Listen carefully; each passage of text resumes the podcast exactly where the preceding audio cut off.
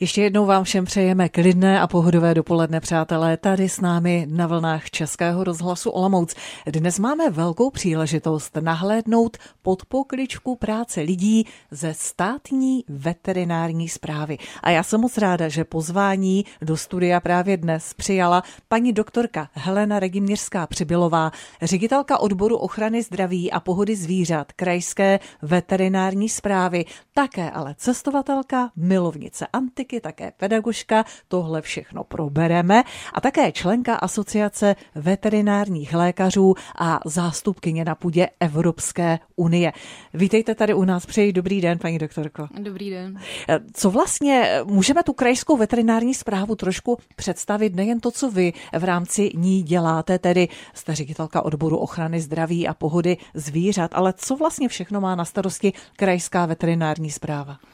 Ono tohle je dobrá otázka, protože my jsme taková popelka v rámci úředníků, protože nás je v rámci celé republiky celkem málo, nějakých 13 eh, lidí, a to jak ve veterinárních, tak neveterinárních pozicích. Eh, takže většina lidí, kteří jsou mimo potravinářství, veterinářství nebo nějakou zemědělskou agendu a o nás neví téměř nic. A když už ví, tak to většinou nebývá nic hezkého. A, takže co se týče a, veterinárních inspektorů, tak jsou to lidi, kteří od rána do noci stojí na jatkách například a kontrolují vlastně kvalitu masa, mm. aby jsme si mohli u řezníka koupit maso, které nemá samozřejmě žádné v sobě bakterie nebo které není zdravý, škodlivé. nebo je zdravý škodlivé, přesně tak. To je odbor hygieny. Dozorují samozřejmě provozovny a to jak výrobny mléka, zpracovatelské závody a tak podobně. A potom je tady, tady to druhé oddělení, které spadá pode mě, takzvaná epizotologie a welfare ve zkratce. A my se zabýváme teda těmi živými zvířaty. To znamená, provádíme dozory v chovech hospodářských zvířat, kontroly cirkusů, kontroly veřejných vystoupení, výstav a samozřejmě řešíme i podněty, které nám lidé posílají v mhm. rámci týrání zvířat. Mhm. My si o těch kontrolách, o těch podnětech budeme samozřejmě podrobně povídat, ale eh, zrovna včera médii proletěla eh, ta strašná zpráva, smutná zpráva vlastně o nálezu pejska na, v Horní Libině nebo u Horní Libiny zakopaného do hlíny, ještě živého postříleného do hlavy to je taky něco, co se dostane vlastně k vám. Co, co je vlastně tady tohle za případ a jak se to bude řešit? Eh, určitě předpokládám, že se to k nám dostane, byť v tuhle chvíli, pokud se nepletu, tak to mají na stole orgány činné v mhm. trestním řízení, tedy policie, takže to zřejmě budou chtít klasifikovat přímo jako trestný čin, nikoliv jako přestupek v rámci ochrany a pohody zvířat. A k nám by to mělo přijít na stůl, pokud si budou vyžádávat odborné vyjádření našich inspektorů. Hmm. Jak třeba vnímáte vlastně taková, takovéhle chování? Setkáváte se s ním často? Protože tohle je opravdu záměrné týrání zvířat. Ehm, můžu říct, že naštěstí ne až tak často. Je samozřejmě spousta přestupků, které vznikají z nedbal, spíše z nedbalosti chovatelů, nebo z hmm. toho, že si neuvědomují, že tomu zvířeti ubližují, nebo třeba už nemají vlastně ani kapacity se o ty zvířata starat a z toho důvodu potom vlastně vznikají různé podněty. Ale tady tyhle záležitosti, kdy opravdu někdo umyslně ubližuje, naštěstí jich není tolik, ale když to tak řeknu, tak když už jsou, tak teda se vším všudy a není to vůbec nic hezkého k řešení. Hmm, hmm. Jsou to těžké věci, které řešíváte vy i eh, lidé okolo vás, kteří s vámi pracují. Proč jste se vydala eh, zrovna touto cestou? Proč jste eh, si nenašla třeba prostor v nějaké veterinární ordinaci? Protože vy jste vlastně studovala veterinu, vidíte? Ano, já jsem vystudovala veterinu. To je v podstatě, musí vystudovat každý, kdo pracuje na veterinární správě na pozici inspektora, protože mít náš titul je povinnost. Eh, nicméně já jsem vždycky tíhla víc eh, k velkým zvířatům hospodářským a z důvodu eh, svého otce, který v tom pracoval. A potom na škole jsme měli báječného profesora, docenta, který učil legislativu. A ten to uměl tak krásně podat, že jsem se v tom hrozně zlídla a říkala jsem si, že to by mohl být jako ten směr, kterým bych chtěla jít, protože to znamená spíše předcházení různým onemocněním a opravdu tu prevenci, která mi vždycky dávala trošku větší smysl, než až vlastně to řešení těch následných problémů problémů, takže z toho důvodu jsem se potom dala na státní veterinární zprávu. Hostem ve studiu Českého rozhlasu Olomouc je dnes paní doktorka Helena Regiměřská Přibylová, ředitelka odboru ochrany, zdraví a pohody zvířat Krajské veterinární zprávy. Tady u nás v Olomouci. Eh, ale Olomoučečka nejste, paní doktorko, je to tak? Nejsem, Pochá, pocházím původně z Opavy. Opava, Opava a no počkejte, Opava přece jenom je velké město a, a tam hospodářská zvířata? Eh, ne, tam ne. Já jsem jezdila se svým otcem, který v té době eh, pracoval vlastně rozhraní Vysočina a Jižní Čechy a tam mm-hmm. toho je víc než dost, takže tam jsem k tomu nejvíc přičuchla asi k tomu.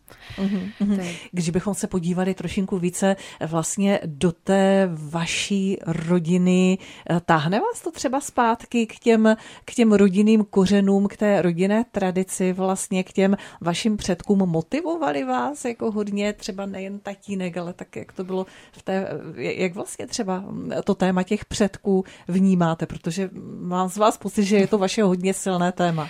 Určitě, já jsem hrozně moc vzlížela k babičce, vlastně z otcovy strany k mamince. Mm. A to byla taková ženská figura, protože to byl takový ten generál. Ten vás jako dokázal postavit kompletně do latě.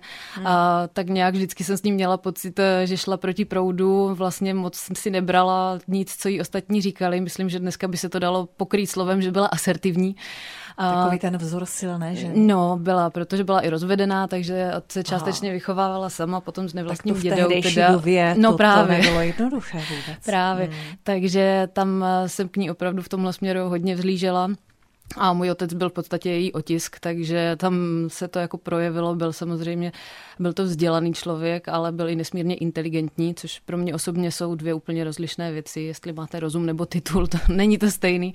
A byla to pro mě velká persona, no. Měla jsem k němu obrovský respekt a vzhlížela jsem k němu a tak nějak přirozeně jsem chtěla vlastně dosáhnout toho, co on, mít ty jeho znalosti a myslím si, že i z toho důvodu jsem se tak nějak automaticky nasměrovala k tomu zemědělství a k tomu vlastně, co částečně dělal i on. Takže. Mm-hmm. A jakým způsobem on vás motivoval? Protože mnozí třeba známe z rodiny taková ta cesta drillem a musíš a ty musíš být ta nejlepší, protože a teď je tam ten vykřičník a už to vnímáme jako ten eh, meč nad sebou a běda, jestli ne. No, tak ono to tak trošku bylo. My jsme měli s bratrem docela spartanskou výchovu a když to zmiňujete, tak si vzpomínám jeho nedávnou větu, teda větu mého bratra, který říkal, uh, lepší být mrtvý než druhý. A, a jako trošku to tak bylo, naše výchova, ale spíš jako nás to motivovalo, nejen mě, ale i jeho, opravdu ta vidina toho otce, protože jako ten pro nás byl jako tak daleko a tak jsme vlastně k němu směřovali, takže to jako sice po nás chtěl, ať máme nějaké výkony, ale šlo to hodně přirozeně. Nebylo to nic, co by bylo vlastně v rozporu jakoby s naším charakterem, takže to šlo samo v podstatě. Láska ke vzdělání. A byla to eh, z vaší strany hned od začátku touha jít na veterinu právě? No já si myslím, že se to vyvinulo v celkem brzkém věku. Já si hmm. vzpomínám takovou hezkou živou vzpomínku, kdy jsem byla ještě na nižším stupni základní školy a, a táta mě tam vždycky vozil a v tu chvíli, když mě se zastavil a tak se mě zeptal, jestli máme nějaké písemky nebo něco důležitého. Když jsem řekla, že ne, tak se mě zeptal, jestli chci jít s ním, s ním. A když jsem řekla, že jo, tak mě občas brával různě právě na ty hospodářství a výběry dobytka, protože s ním tenkrát obchodoval a tam vlastně jsem k tomu poprvé přičichla a až zpětně zpětně můžu zhodnotit, že mě to asi ovlivnilo víc, než jsem si tenkrát uvědomovala. Mm-hmm. A co se té veteriny týče, tak mám zafixováno, že v sedmé třídě základní školy jsem začala intenzivně tvrdit, že ze mě bude veterinářka. Vůbec nevím, jak mě to vlastně tenkrát napadlo, ale určitě v tom hrála roli to, že mi šlo biologie a chemie a že jsem měla ty zvířata hodně ráda.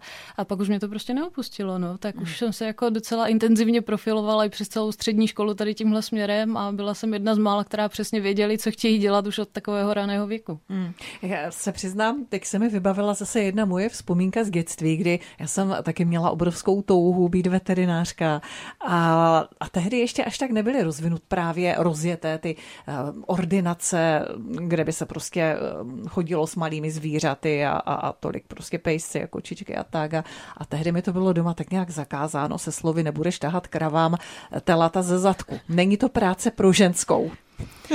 jako je to pro ženu jako náročná práce, nejen fyzicky, ale vlastně jako když to řeknu velikostí, protože tak, jak jste převzala tenhle příklad, tak na to mhm. potřebujete další ruce, abyste tam dosáhla tam, kam máte. To znamená, že s metrem 50 toho moc nenaděláte. My už jsme říkali, že vy jste v Brně vystudovala veterinu a e, že také vlastně už v době svých studií jste měla velkou příležitost podívat se vlastně do světa, což máte i teď, jak to třeba funguje jinde. Kam jste tak třeba jezdili hodně na stáže, kde jste sbírali zkušenosti? A když bychom se srovnali, jak vlastně ta státní veterinární zpráva funguje u nás, tak jak to je jinde v Evropě? No tak co se týče univerzity, tak samozřejmě i veterina má tu možnost nějakých výměných programů v rámci Erasmu. Já jsem ho teda osobně neabsolvovala, protože jsem si fort říkala, že příští ročník bude lepší, bude lepší a najednou jsem měla titul a byla jsem ven ze školy, takže to neklaplo. Že studium bylo náročné. Studium bylo extrémně náročné, hmm. ale měla jsem možnost se podívat do různých států spíš v rámci stáží, takže tenkrát jsem ještě navštívila s naším ten, panem děkanem Moskvu na dva týdny, takže jsem viděla hmm. místní provozy a byla jsem z toho trošku taková zaskočená. Jak protože, to?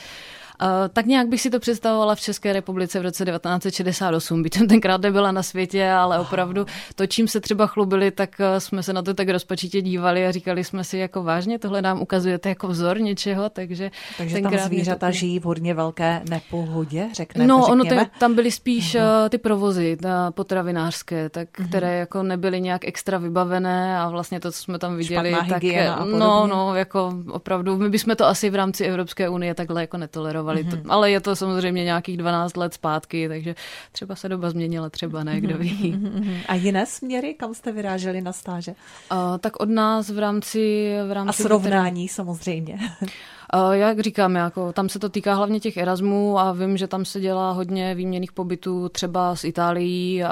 My v rámci veterinární univerzity máme dost studentů vždy ze Švédska, z Norska jsme mývali a Izraelců, protože jsme měli i zahraniční studijní program, takže tam se dalo nějakým způsobem komunikovat, ale byly opravdu propojená celá ta Evropa v rámci Erasmu. Mhm. No a už vlastně na pozici pracovníka státní veterinární zprávy, tak kde třeba jste měla tak možnost nahlédnout právě po světě, eh, po Evropě, třeba do těch provozů, jak to kde vypadá, odkud bychom si třeba mohli brát vzor?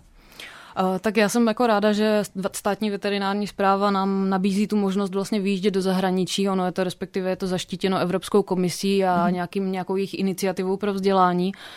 Uh, jako já jsem byla na, na více místech východ, západ, jich a, a určitě Estonsko, ta Lotyšsko, když jsem byla loni, tak uh, tam mě to docela zaujalo, protože jsem nečekala takovou kvalitu a takový zájem o, o práci, kterou tam mají a druhý směr rozhodně Holandsko. To je takový hmm. ještě ultimátnější než Němci, ty jsou teda ti zaškatulkovaní, ti tam ti jedou jak hodinky. Jo. Takže tam bychom si mohli také brát inspiraci. Určitě, Možná. já co znám třeba i z praxe, tak eh, vím, že jsou hodně podporovaní jako úředníci ze strany státu, to znamená, že tam eh, opravdu, co řekne veterinární inspektor, tak, tak to mm. prostě je a není žádný čas na smlouvání, jestli by se dalo nebo nedalo něco udělat jinak a opravdu ty jejich kontroly jsou jako docela přísné, takže, takže tam je to jako nastaveno na vysoké úrovni, ten dozor. Mě teď napadá, měla jste někdy možnost podívat se třeba takhle i do provozu opravdu v těch jižních státech. My jsme byli na východě, byli jsme směrem na západ, tedy teď jakoby s vámi v uvozovkách, ale přece jenom, když se podíváme tím jižnějším směrem, a teď myslím směr eh, třeba Albánie nebo Řecko. Řecko je vaše milovaná země, jak jste říkala, jezdíte tam za antikou. Měla jste se, a, a víme třeba, když, když, nebo Bosna, Hercegovina, eh, tyhle ty země, víme, že tam přece jenom vztah lidí k těm zvířatům je hodně jiný, než, než tady eh, u nás. Já, já musím říct, že pro mě, eh, když ty země navštěvuju, je to docela srdcervoucí, když člověk vidí častokrát zbíračené psy, kteří se tam pohybují na smetištích a vybírají odpadky a, a je to pro mě a pro mnoho lidí určitě hodně nepříjemné, ale jak, jak to třeba vnímáte vy z pohledu pracovníka státní veterinární? No, já jsem měla možnost vidět Slovinsko a Chorvatsko a tam jako nemůžu říct půl slova. Ono totiž, my se bavíme v podstatě o dvou hmm. různých věcech, protože jedna věc jsou komerční chovy hospodářských hmm. zvířat, kde prostě ti chovatele, to jsou jejich výdělky, to jsou jejich peníze, tam je o ně postaráno. Ano. Druhá věc je, že opravdu tady ty jižní a jeho východní země mají extrémní problém s toulavými zvířaty, hlavně se psy, což v České republice není. Tady, když máte nějaké volně žijící zvíře nebo po toulavé, tak eh, jsou to hlavně kočky a je jich opravdu minimum. Ale bohužel tady jako ty státy i Rumunsko s tím má obrovský problém a následně potom třeba i s výskytem stekliny. Takže uh, tam bohužel to není podchycené a i veterinární inspektoři, co máme možnost uh, s nima komunikovat, tak uh, si mhm. uvědomují, jak velký je to problém, ale že prostě to řešení musí přijít ze strany státu, protože jedinci jako tady s tímhle problémem nepohnou. No. Takže bohužel, a stát se snaží? Asi moc ne. A víte, jak to je. Na to potřebujete pořádné lobby na to, abyste zainvestovali do něčeho takového a přece jenom ty zvířata. Možná, že před volbama je to jako zajímavé téma, které vám nazbírá hlasy, ale v průběhu hmm. celého roku to není úplně ono. Státní veterinární zpráva je lidmi často bytá, kritizována v tom smyslu, že lidé mají pocit, že dělají málo, že neodebírají týraná zvířata, že nejednají dostatečně rychle, že nereagují. Já se právě na tohle téma v tuhle chvíli zeptám našeho dnešního hosta Českého rozhlasu Olomouc, paní doktorky Heleny Regimněřské Přibylové, právě ředitelky odboru ochrany zdraví a pohody zvířat Krajské veterinární zprávy. Tak co na tu kritiku říkáte? Setkáváte se s ní často? Eh, setkáváme se s ní často. Je to, jak jsem říkala na začátku, o tom, co děláme na běžné bázi, se ví jenom málo, málo co a když se o nás eh, ví něco, tak buď utrácíme zvířata, nebo ne, přesně jak jste říkala, neodebíráme zvířata. To máme v souvislosti s ptačí Tak, přesně tak. Ano. No a s tou poslední větou bych eh, chtěla souhlasit, protože eh, my opravdu jsme nikdy žádné zvíře neodebrali a v brzké mhm. budoucnosti ani neodebereme, protože inspektoři krajské veterinární zprávy nejsou legislativně kompetentní k tomu, aby odebírali zvířata. Je to hrozná mílka, která nám dělá opravdu medvědí službu, protože eh, ty zákony nejsou jednoduché a obzvlášť zákon na ochranu zvířat proti týrání je postaven tak, že my jako veterináři jsme samozřejmě kompetentní k tomu, abychom provedli kontrolu, protože jsme odborníci, dokážeme zjistit eh, zdravotní stav toho zvířete, jestli podmínky chovu jsou adekvátní, ale bohužel eh, ta následná sankce po případě nějaké další úkony, jako jsou třeba odebírání, už nenáleží nám.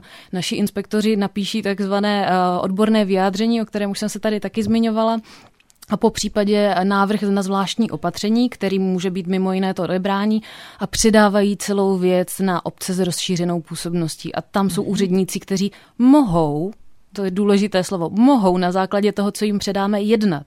Aha. To znamená, že pokud někdo dal podnět a na to, že by měl být odebraný pejsek a on tam pořád je ten pes, tak to rozhodně není automatické, že my jsme nekonali, my jsme mohli ten návrh dát, ale nemusel konat někdo jiný, nebo někdo mohl rozhodnout nějak jinak. Takže a je to celkem nefér, protože jsem v životě neslyšela nikoho, že by si jako stěžoval na to, že úředník obce s rozšířenou působností nekonal. Vždycky tam slyším, ta veterinární zpráva neodebrala. Takže jak říkám, neodebrala a neodebere. A jak rychle vy reagujete na podněty třeba lidí? No, my se snažíme okamžitě. Jako musíte mhm. brát tak, že v rámci republiky jenom za loňský rok bylo 7 tisíc podnětů a těch uh, inspektorů, kteří dělají na tom welfareu, je řekněme třeba stovka v rámci republiky. A plus to samozřejmě není jejich jediná náplň činnosti. Oni mají i svoje standardní kontroly, to znamená, že toho je opravdu hodně, ale ve chvíli, kdy přijde podnět, tak jako v co nejkratší časové době, jeden, dva dny, samozřejmě pokud je tam, nedej bože, ještě opravdu napsáno jako doslova, že eh, zvíře je ve špatných podmínkách, například když mrzne, že nemá vodu, že nemá přístřešek, tak jako se vyjíždí jako v podstatě okamžitě, aby se mohlo jako zajistit teda,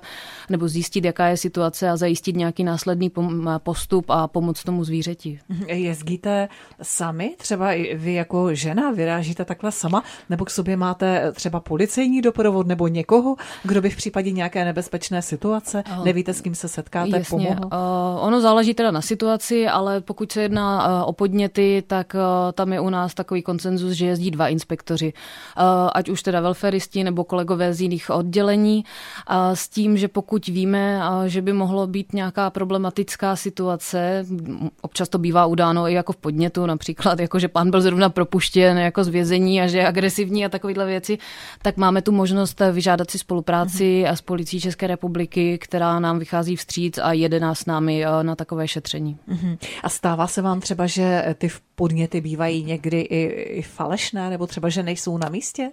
Eh, bohužel i to se stává, je to takové nešťastné plítvání naším časem, eh, protože vlastně ty podněty nejsou nějak spoplatněné a náš výjezd taky, když je neoprávněný, jako eh, nikoho za to nekasírujeme, když to tak řeknu. A bohužel náš institut slouží k tomu, aby si mezi sebou lidi vyřizovali sousedské vztahy. Až tak? Je to tak. Bohužel, když přijde podnět, který už když je napsaný, tak zní tak jako, že si o něm myslíte svoje, jako že pes štěká nebo neštěká, takže má dotyčný pocit, že pejsek je týraný tak e, víte, co vás tam jako čeká, ale bohužel ze zákona my musíme na každý podnět vyjet. Není to tak, mhm. že bychom si filtrovali, jako no, tohle se mi nezdá, tam nejedu. Prostě když obdržíme podnět, musíme ho jít řešit. Hmm. Pokud zjistíte v rámci vlastně té kontroly, tedy reakce na podnět něco opravdu nepatřičného, týrání zvířat a podobně, jak jste říkala, píšete zprávu, kterou vlastně dáváte příslušné obci s, pově- s rozšířenou působností, tedy té pověřené obci na odbor životní životního prostředí, předpokládám. Přesně tak. A jak je možné, že zkrátka ti lidé třeba někdy nereagují na ty podněty? Tak oni na ně reagují, ale můžou dojít jako k jinému názoru, protože, jak jsem říkala, zákon je stavěn tak, že je tam slovíčko, že mohou, ale ne, že musí. Aha. To znamená, že dál už je to v podstatě na jejich uvážení a na tom prostě, jak se rozhodnou oni. No. Jestli teda dají na to, co jim odborníci řekli, anebo jestli si rozhodnou po své ose. Mhm. Když eh, lidé skutečně narazí na takovou nějakou situaci, že vidí, že zvíře evidentně je eh, týráno, že je v nevyhovujících podmínkách, tak eh, může se člověk obrátit třeba i rovnou na policii, která by mohla zasáhnout? Můžou, ono, můžou se obrátit jak na policii, tak přímo i na ty obce. Ono ve chvíli, kdy jakýkoliv orgán zjistí, že není kompetentní k danému výkonu, tak to postoupí stejně tomu orgánu, který to má dělat. To znamená, že pokud tam bude podnět na týrání a dejí to policii, tak to stejně vlastně přejde pod nás a my půjdeme na tu kontrolu. Takže... A rozběhne se ten kolotoč. Tak, vlastně. přesně tak. Hmm. My jsme tady několikrát zmínili to slovíčko welfare zvířat, což je vlastně právě ta životní pohoda zvířat. Já si tady dovolím použít wikipedickou eh, definici, tedy obecně stav fyzického a psychického zdraví zvířete, žijícího v souladu se svým prostředím. To je právě vlastně téma, eh, které se prolíná, paní doktorko, tou vaší prací. Eh, jaká témata vy taková aktuální, také palčivá, žhavá, hodně, hodně řešíte a chtěla byste třeba apelovat na lidi, protože třeba správným přístupem vám mohou pomoci.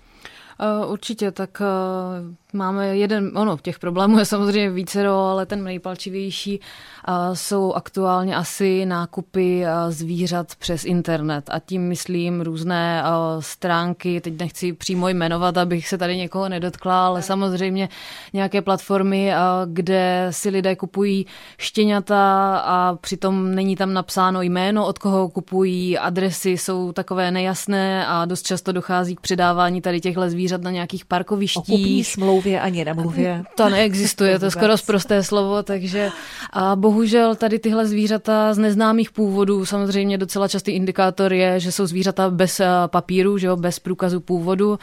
A no, nenačipovaná. Samozřejmě, to se hmm. potom dozví ten dotyčný, že je to nenačipované, zvíře samozřejmě nenavakcinované, není odčervené, nic takového a bohužel oni tady dost často, tady ti překupníci nebo obchodníci se vlastně zvířaty eh, hrajou na ty city, protože eh, to zvíře vypadá samo o sobě dost špatně a člověk si řekne, no tak já mu pomůžu, já ho zachráním a vezmu si ho k sobě, takže zaplatí pět tisíc za zvířátko, potom následně 20 tisíc za léčení, to je naprosto standardní, protože ty zvířata mají většině parvovirózu nebo mají nějaké hmm. vnitřní parazity a upřímně to, jestli to zvíře přežije, není jisté. Já samozřejmě rozumím těm citům, že chtějí tomu zvířeti pomoct, ale musí si lidé zároveň i uvědomit, že to má i druhou stranu, tady ta mince a to tím, a tady to tu, že pokud budou nakupovat ty zvířata neustále tak ti obchodníci budou mít odbytiště a je to asi jako základ, kde, kde je poptávka, bude i nabídka. Jo? To znamená, hmm. že pokud budou kupovat, budou je neustále ty zvířata, ty štěňata v těch špatných podmínkách jako plemenit, když to tak řeknu, a budou k dispozici a ty zvířata tím opravdu trpí. To znamená, že bych... Tak jsme tady měli, jenom do toho vstoupím, vlastně je to 14 dní zpátky, případ uh, zase z Raputína na Šumpersku, kde muž měl množírnu a z bezmála čtyřmi desítkami psů. Ten Šumperk je takový nešťastný okres, je to nešťastné že? místo, opravdu. Takže ano, je to, je to přesně to, o čem jsem mluvila. Lidi si musí uvědomit, že i oni jsou zodpovědní a za to, jak jednají a byla bych ráda, kdyby já chápu, že dneska každý chce pejska a že ty zvířata to nedokážou pokrýt tu produkci, takže se dost často lidi obracejí k tomu, že koupí levnější zvíře, ale dost často to má jako nešťastné následky a my nejsme schopni potom tohle řešit, protože opravdu, jak jsem říkala na začátku, neznáme jména, neznáme adresy, jako my nemáme koho dohledat a ti lidi se hýbou z místa na místo. Jo. Je to nešťastné v tom smyslu, že na internetu můžou inzerovat, co chtějí, ale je to, je to opravdu teďka i na široké veřejnosti, jestli si jako uh, vezme na triko to, že tím, že koupí takové štěňátko, podpořili přesně někoho takového, kdo se hmm. těm zvířatům chová. Hmm. Taky bychom si asi měli uvědomit to, že když to zvířátko už jednou koupíme, tak za něj máme po celý jeho život zodpovědnost a také nás to bude něco stát. Určitě, a jak jsme tady mezi sebou řekli, tak pokud zaplatíte 25 tisíc za nepapírové štěně, pro které možná ani nepřežije, protože 20 tisíc dáte za léčbu a 5 za štěně, tak to už je lepší asi si možná koupit za 30 tisíc mm. toho papíráka, kde máte jistější. Vy máte doma pejska? Měla jsem. Měla jsem, teri- měla jsem bostonského teriéra. Uh-huh. A jak vy, paní doktorko, relaxujete? Protože uh-huh. přece jenom jako ta vaše práce je, no myslím si, že pro mnohé z nás by byla psychicky strašně náročná. Setkáváte se eh, se zvířaty eh, v opravdu eh, velmi nešťastnými, když to řeknu jemně, žijícími ve velmi nešťastných podmínkách. Jak to člověk zvládá? Uh, no, tak hlavně si to nenosit domů opravdu, protože to potom jako můžete vyhořet celkem uh, snadno a rychle. Mm. Uh, já hrozně ráda čtu, ale musím uznat, že po některých dnech v práci ten mozek prostě odmítá přijmout už jakoukoliv informaci ve formě psané, takže uh, pak jsou tady jiné varianty. Když nefunguje mozek, tak je potřeba, aby fungovalo tělo, to znamená, že jsem několikrát týdně naložená v posilovně a zvedám těžké váhy, takže tam se můžu unavit a můžu vypnout. Dostanu se samozřejmě i do jiného okruhu lidí, kde člověk přijde na jiné myšlenky. Takže tohle jsou dvě takové nejčastější a aby to neznělo až tak moc slušně, tak eh, v posledních letech je jedna z mých oblíbených jako relaxací eh, tady v Olomouci posezení večer s přáteli a protažení to třeba až do rána. Je to, je to restart kompletní a je dost potřebný občas. Mm. Taky ráda cestujete, já už jsem zmínila tu vaši lásku k Řecku a k antice. Proč právě Řecko a antika? K tomu mě zcela překvapivě opět dovedl otec, který mi jako malé dal knížku a staré řecké báje a pověsti od Eduarda Pětišky. A nevím čím to, ale hned po prvním přečtení v podstatě prvních kapitol mi to přirostlo k srdci a už mě to nikdy nepustilo. No. Hrozně se mi líbí celá ta historie, samozřejmě i to, co všechno dokázali vytvořit, na co přijít. Je to kolébka civilizace, takže jako ta fascinace je opravdu obrovská. Mm-hmm. Cestujete po vlastní ose? Cestuju po vlastní ose. Řecko navštěvuju několikrát ročně a snažím se vidět co nejvíc právě různých antických vykopávek a nalezišť a trošku víc do toho zabřednout. Teď jsem se v podstatě v loňském roce začala učit i řecky, abych to měla kompletní ten zážitek, takže... Hmm. Co je teď eh, tak hodně před vámi. Ve smyslu třeba toho, co byste si hodně přála, ať už třeba z pohledu buď jestli pedagožky, protože vy na veterině také učíte, nebo z pohledu eh, třeba těch osobních zájmů, zálib, nebo z pohledu pracovních, eh, co je takové pro vás teď takové nejžhavější, takové to velké přání, které byste ráda posunula eh, více k realizaci? No tak co se práce týče, tak tam jsme si vlastně s mojí nadřízenou s paní ředitelkou řekli, že bychom chtěli státní veterinární zprávu, respektive tu olomouckou krajskou a trošku víc zviditelnit a dělat trošku větší osvětu eh, nejen v širší veřej, eh, nebo i v širší veřejnosti, aby se o nás vědělo. Takže to myslím, že se mi začíná docela dařit, byť jsem tady první měsíc na téhle pozici. A co se týče soukromí, tak uh, mám tam teda nějaké výjezdy opět, eh, nějaké mm. dovolené, ke kterým se aktuálně velmi upínám a těším se na ně, takže zcela překvapivě opět Řecko. Je uh, nějaké životní krédo nebo nějaké moto, něco, co vás třeba provází vaším životem? Uh, určitě. Uh, ono v průběhu toho života se dost změnili na základě nějakých svých životních zkušeností. Uh, pár jich mám i vytetovaných, ale ty jsou v anglickém znění a v tom českém překladu mírně ztrácejí sílu, takže ty si nechám pro sebe. ale asi se obrátím zpátky do té antiky, protože eh, tam vznikla samozřejmě i filozofie a jedna z mých nejoblíbenějších škol jsou stojíkové, kteří mají spoustu myšlenek, ale jedna z těch, eh, která mě nejvíc tak nějak eh, provází životem, je, že všichni máme stejné množství času, protože všichni máme jenom teď. A já, byť nejsem ještě úplně archivní kousek, tak čím jsem starší, tím víc si uvědomuji, že opravdu máme jen to teď a tady a že je potřeba to pořádně prožít a nejenom přežít protože bych jako v budoucnu moc ráda vzpomínala na to, co jsem zažila a nelitovala toho, co mi uniklo. Ať se vám to moc daří a děkuji za váš čas tady a teď v Českém rozhlase Olomouc. Děkuji, nashledanou. Děkuji za pozvání, naschle.